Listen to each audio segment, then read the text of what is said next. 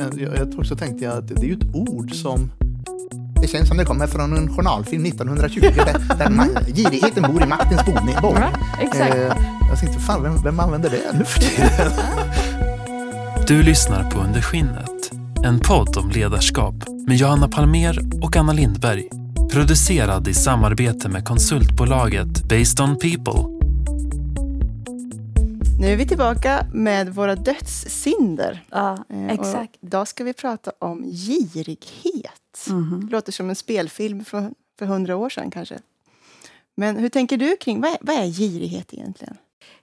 Ja, men det är klart att jag ibland är girig. Jag tänker att det är typiskt en sån där grej som vi alla är på olika sätt. Mm. Eh, och som man inte... Som jag, jag är ju inte stolt över när jag blir girig. Jag, det är ju ingenting jag tycker bara, åh, det här vill jag att alla andra ska se. Men jag kan ju inte se dig i ögonen nu och säga, vet du Johanna, jag är aldrig girig. Det har aldrig hänt. Så jag tycker mer att det, att det känns som det är någon sån här drivkraft som jag tror bor i de flesta. Men som man behöver mm, ja, ha lite koll på. Så tänker jag kring girighet. Vad tänker du? Spännande. För, för det första tänker jag att det verkar som att du har börjat gilla dödssynderna. Jag är det så tycker jag, sjukt förtjust det tycker jag är intressant i sig. Ja. Men, och det andra är att eh, jag håller helt med dig om drivkrafterna och därför så är det också så lätt att koppla det till, till just ledarskapet. Eh, och ibland så har vi ju tur att det kommer gäster in i våra spännande samtal och en sån tur har vi idag. Mhm. Det är nämligen så att vi har Roger Ekström här i soffan. Välkommen Roger! Tack så hjärtligt. Du är ordförande för Linköping Hockey. Du sitter också i flera andra styrelser och du har en lång bakgrund i fastighetsbranschen. Är, det, är det rätt Det låter som- beskrivet? det låter som Vill jag. du lägga till någonting? Nej, ja, det jag brukar lägga till nu för tiden det är ju att jag är en väldigt stolt farfar också. Wow. Det, och det må hända är det viktigaste uppdraget faktiskt. Ja, så fint. Eh, jag har lite grann den bilden av dig att du är en person som vill ha eh, alltså det, att det inte bara är jobb utan även den andra delen av ditt liv som har att göra med eh, familj och ja, men du har ju varit engagerad i eh, eh, så här, teater, musikal, grej. Alltså, är, är, är det rätt uppfattat? Känner du igen dig i det?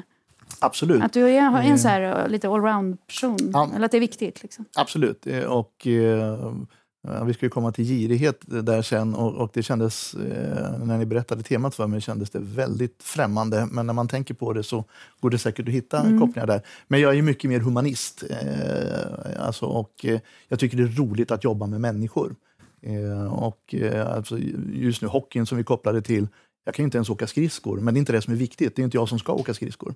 Det kanske är tur det. Då. Det, det är tur det. det, är tur det. Eh, utan det är ju andra saker, men just att eh, se människor utvecklas eh, och se hur man kan påverka det och samtidigt själv lära sig. Eh, och, eh, jag, har också varit med i så många situationer där man har fått göra avslut med människor, alltså för att det, det funkar inte.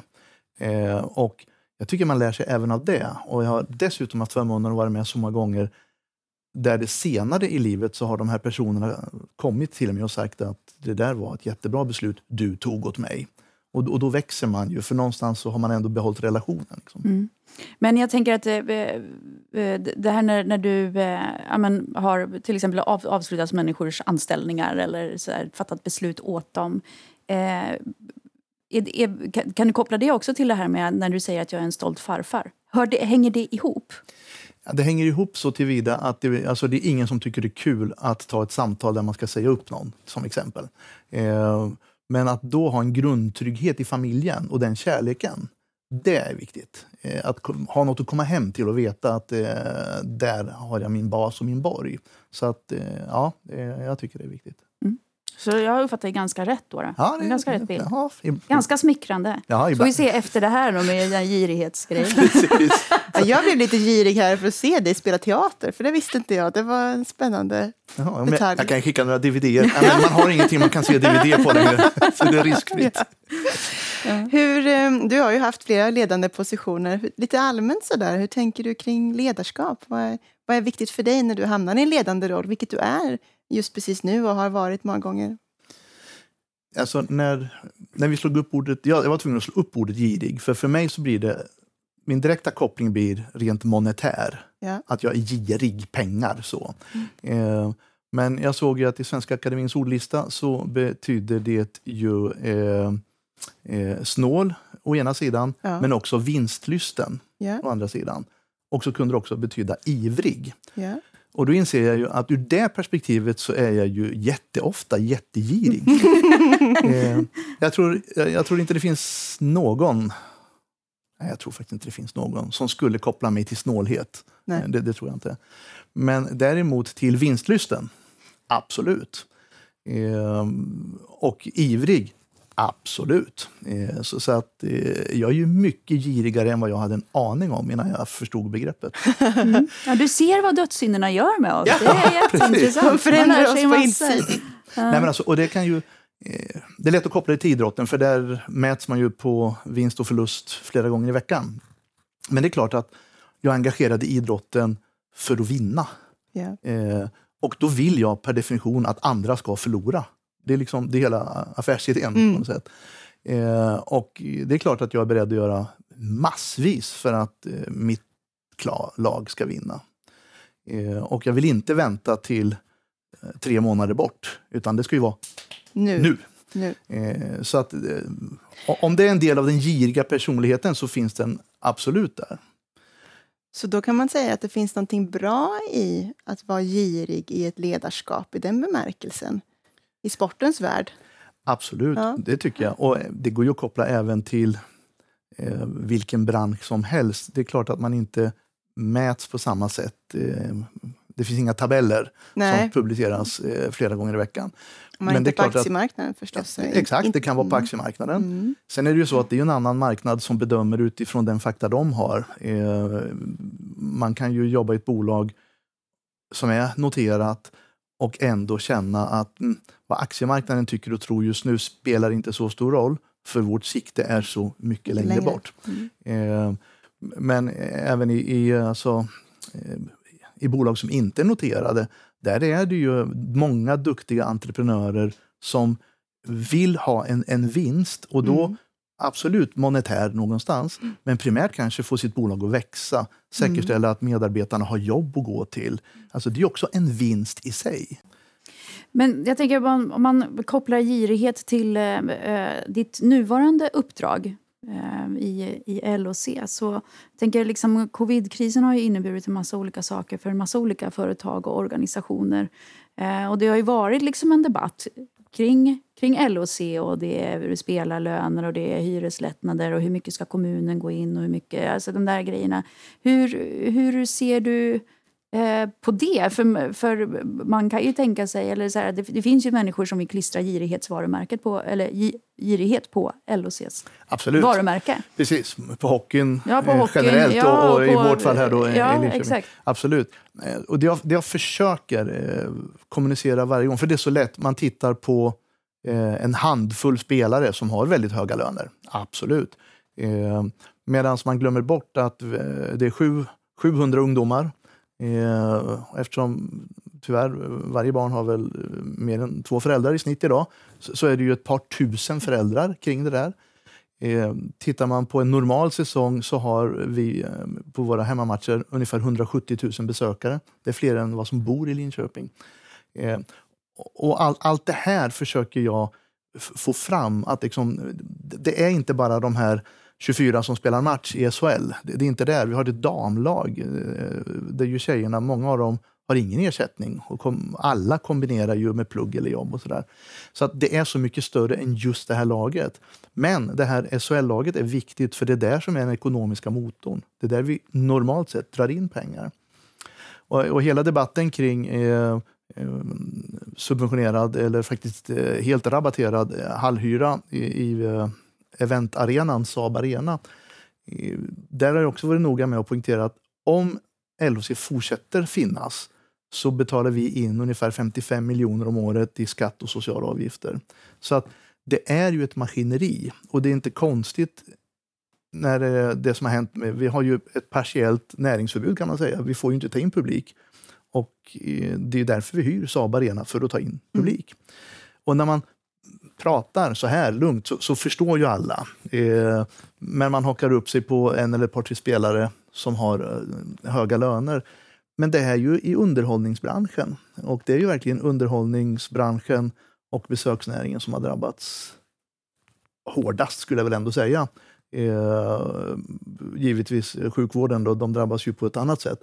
Eh, men eh, just besöksnäringen och underhållningsbranschen har ju drabbats jättehårt. Mm. Eh, men, absolut att det är lite insändare och lite så kring det här. Och absolut, använder ju inte ordet girighet, men det är ju den undertonen. Ja, det är den undertonen. Mm, absolut. För att, vet, jag, jag känner igen det här eh, från eh, i, i, mitt förra jobb när vi bestämde oss för att börja ta betalt för, för nyheterna online. Mm, det. det. var ju kanske ja, men, tre, fyra år sedan.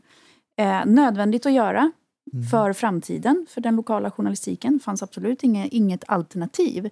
Men det var ju väldigt mycket diskussioner, och diskussioner om girighet. Kanske inte att någon sa du, Anna Lindberg, är girig. Men, men själva undertonen är ju detta, men herregud, ni tjänar redan en massa pengar, ni är ett stort eh, bolag och massor med folk, oj, oj, oj. Och så ska ni ta ytterligare ytterligare cash från oss vanliga människor som dessutom har blivit vana vid att, att, att allting ska vara gratis. Mm. Och, och jag tänker att det finns en det, det, är en väldigt, det är en väldigt komplicerad eh, pedagogisk resa. Absolut. Eh, precis som du gör nu. Jag tänker mm. du, du, du liksom behöver förklara liksom en hel bild eh, för att så här, och jag, jag tänker att det, det är ju ofta en, det är en utmaning som ledare. Det kan verkligen vara det ibland, att kunna förklara den här typen av beslut som människor kan uppfatta som en girighet. Eh, och jag tror att, att det ibland kan vara bra att liksom, titta på varumärket utifrån, alltså utifrån liksom, eh, lite så här kreti-pleti-perspektiv. Mm. Eh, för då kan man också se att ja, men jag, jag kan förstå mm. att det här upp, upplevs som girigt. Ja, jag bara tänkte, men har ni varit giriga någon gång då? Alltså som man, man verkligen kan se på er själva så här, i ledarskapet, tänker jag. Nu tänker jag inte liksom, kanske i andra sammanhang, utan i ledarskapet. Där, eller att, att ni har liksom, ja, fått ändå jobba med frågan. Är det här girigt eller är det inte det?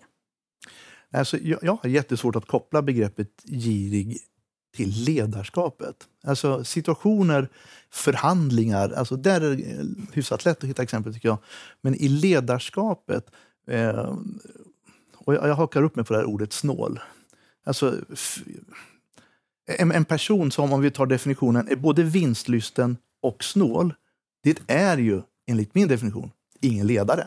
Så, att, så där kan inte girigheten finnas som ledare. Men kanske en bra affärsman? Ja, eh, precis. Eh, och möjligen chef mm. då. Eh, men det är ingen bra ledare. Det funkar inte för mig. Däremot att vara vinstlysten, att driva på hårt, men att vara generös i andra mm. änden mot medarbetare, mot kunder. Det, det är för mig ett bättre ledarskap då. För det är ju inte att inte vilja vinna förhandlingen, eh, upphandlingen, matchen, eh, vad det nu är, eh, då kommer du ju ingenstans. Så, Nej, det... så, så, då... Jag vet inte hur mycket till ledare du är, du är då om du inte har det heller.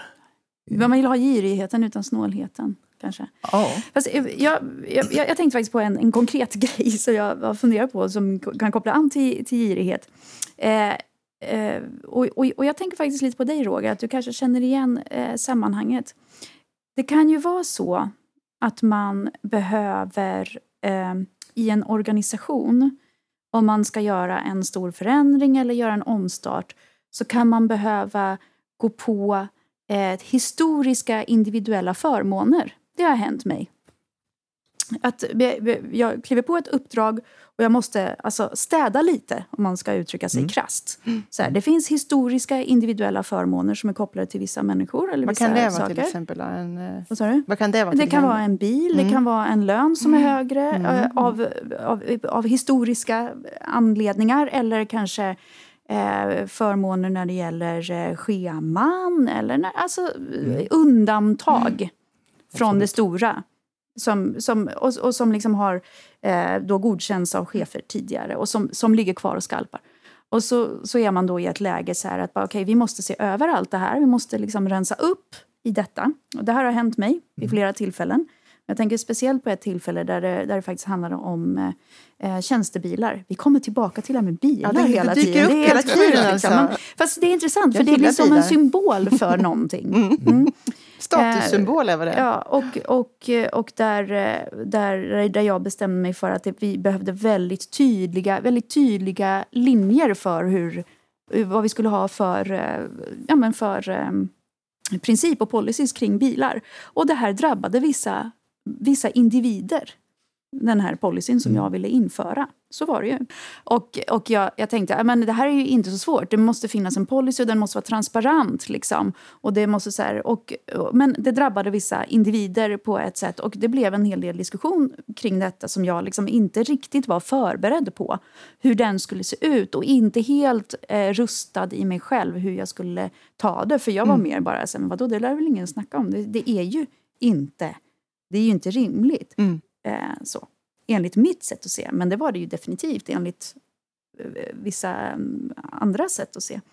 Att det skulle vara fördelat på det här sättet. Och då, då, då tänker jag på det här. Det där är intressant. För vem är girig då? Är, det, är det medarbetaren som vill hänga fast vid sin förmån trots att den är historisk, alltså den är kopplad till någonting som inte längre är relevant eller aktuellt för att saker och ting har hänt i organisationen?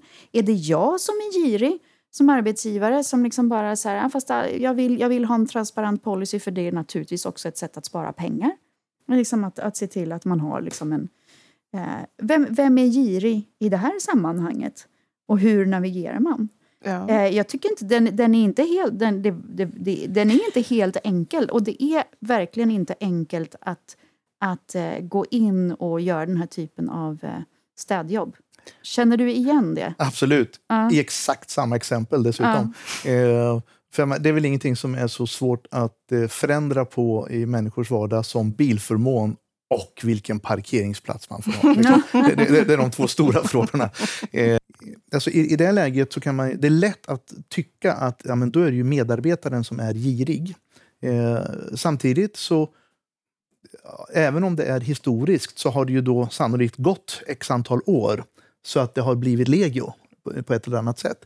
Eh, så att den är svår och det är en svår pedagogisk resa att ta sig igenom. Eh, Jag märkte ju det. Jag Mm. märkte det. Och jag, jag märkte också att man kan inte ta en sån diskussion utan att ha liksom ett väldigt eh, tydligt och bra och transparent och hållbart en hållbar plattform för den typen av diskussion som kanske måste innebära att man i vissa, vissa lägen måste kompensera med annat faktiskt också enligt avtal. Så kan Mm. det också vara. Att man Exakt. faktiskt inte bara kan ta ifrån folk förmåner och det är ju rimligt att det är så. Men, men det, det, det handlar ju inte bara liksom om, om själva pengen eller kompensation utan det handlar ju väldigt mycket om symbol, symbolen. Liksom. Absolut, och, och principen över en transparent lösning. Eh, vilket kanske, och det tror jag, i den tid vi nu lever i så, så måste de lösningar man har vara transparenta. Mm.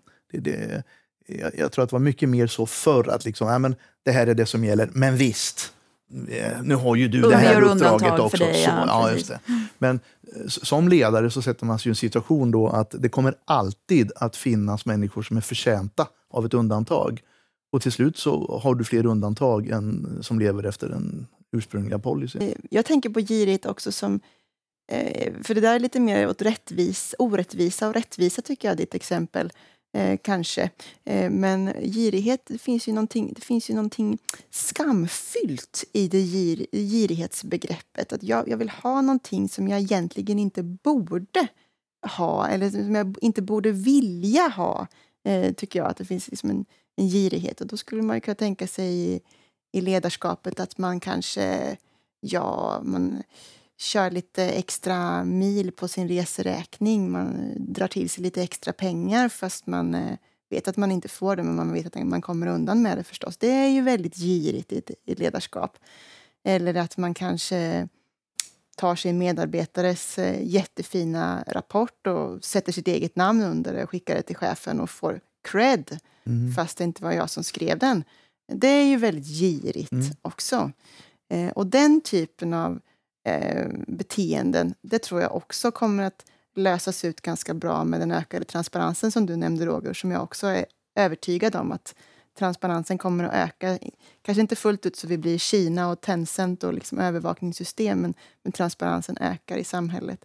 Och det finns mindre och mindre plats då för den här dolda girigheten.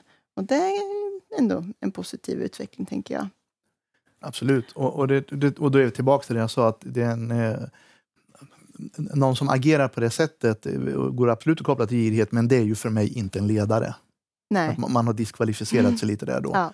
Eh, så att, eh, jag, jag, jag kopplade kanske girigheten mer till det här, dels det monetära som jag sa förut, mm. men eh, snålheten. Mm. Eh, och, och girigheten att jag, jag kanske förtjänar det här jag vill ha, men eh, jag, vill ha det, jag är beredd att ta det på bekostnad av att ni två inte får det. Mm. Alltså, det är för mig en form Mm. av, av girighet. Mm. Och, och jag, kan, jag kan inte tycka att jag ser den så ofta. Eh, jag, jag nämnde förhandlingar förut. Mm. Där. Jag, jag har absolut suttit i, i förhandlingar med ja, hyresgäster, då, eftersom jag kommer från fastighetsbranschen, Mm. där, eh, där hyresgästen till slut har varit så girig eh, att jag har känt att, fast vet du vad? Jag tror inte vi ska göra affärer med varandra.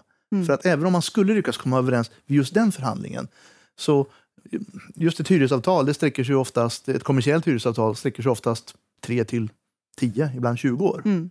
Eh, och att då ha en sån ingång där, där jag i magen känner att du är girig. Vi kommer ju se så många gånger och vi kommer ha så jobbig diskussion. Mm. Då är det faktiskt bättre att den här lokalen står outhyrd ett tag till och jag hittar rätt partner så att säga. Mm.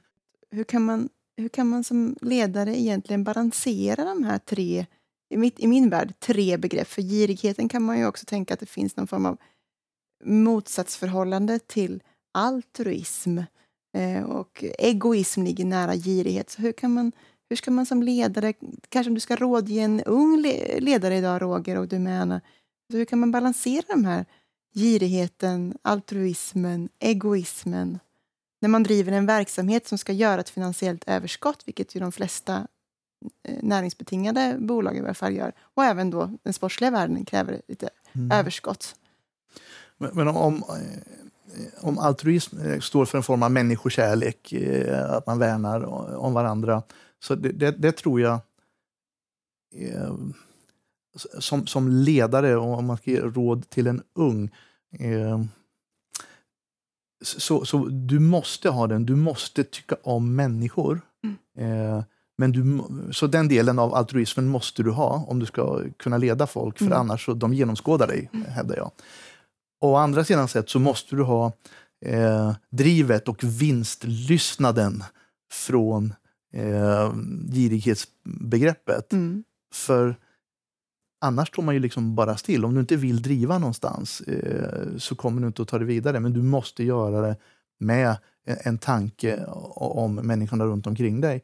Och för att koppla det till- till motståndarna där, då, om man rub it in their face, om man vinner. Nej, man måste även ha respekt för motparten. Eh, förhandlingsmotparten eller eh, idrotten, det andra laget. För man, vi är ju vi är bara brickor i ett spel där vi behöver de andra brickorna för att det ska bli komplett.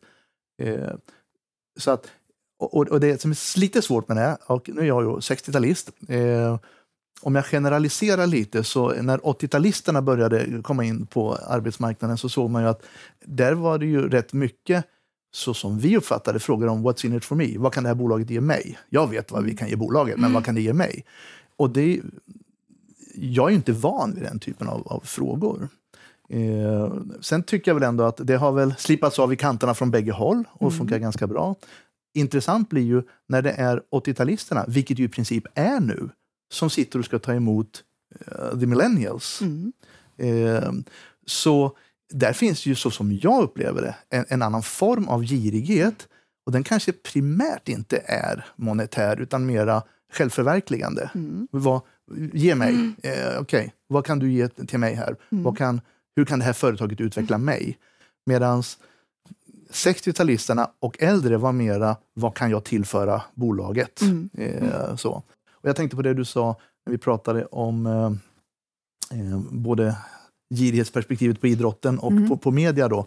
Eh, det visar ju att det ställer oerhörda krav på dagens ledare att kunna kommunicera. Mm. Eh, och alla är inte bra på det.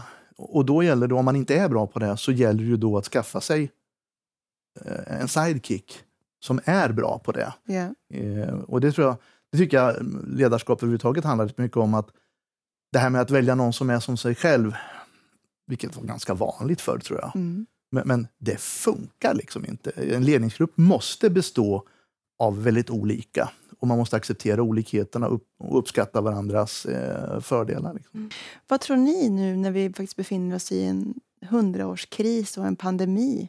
Tror ni att girighetskänslan i befolkningen kommer att eh, vara ungefär samma som innan när vi är ute ur det här? Eller tror ni att det kommer att ha minskat eller ökat? Tror ni att det påverkar oss med avseende på girighet?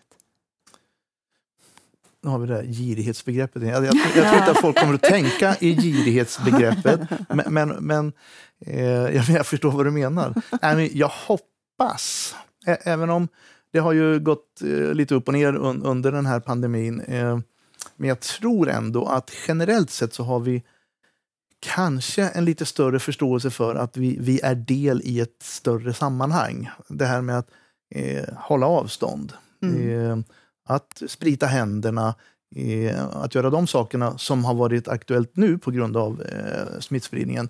Nästa gång en, någon kris kommer upp är det inte alls säkert att det är det här. Mm. Men vi har ändå förstått att, att hela samhället faktiskt behövs.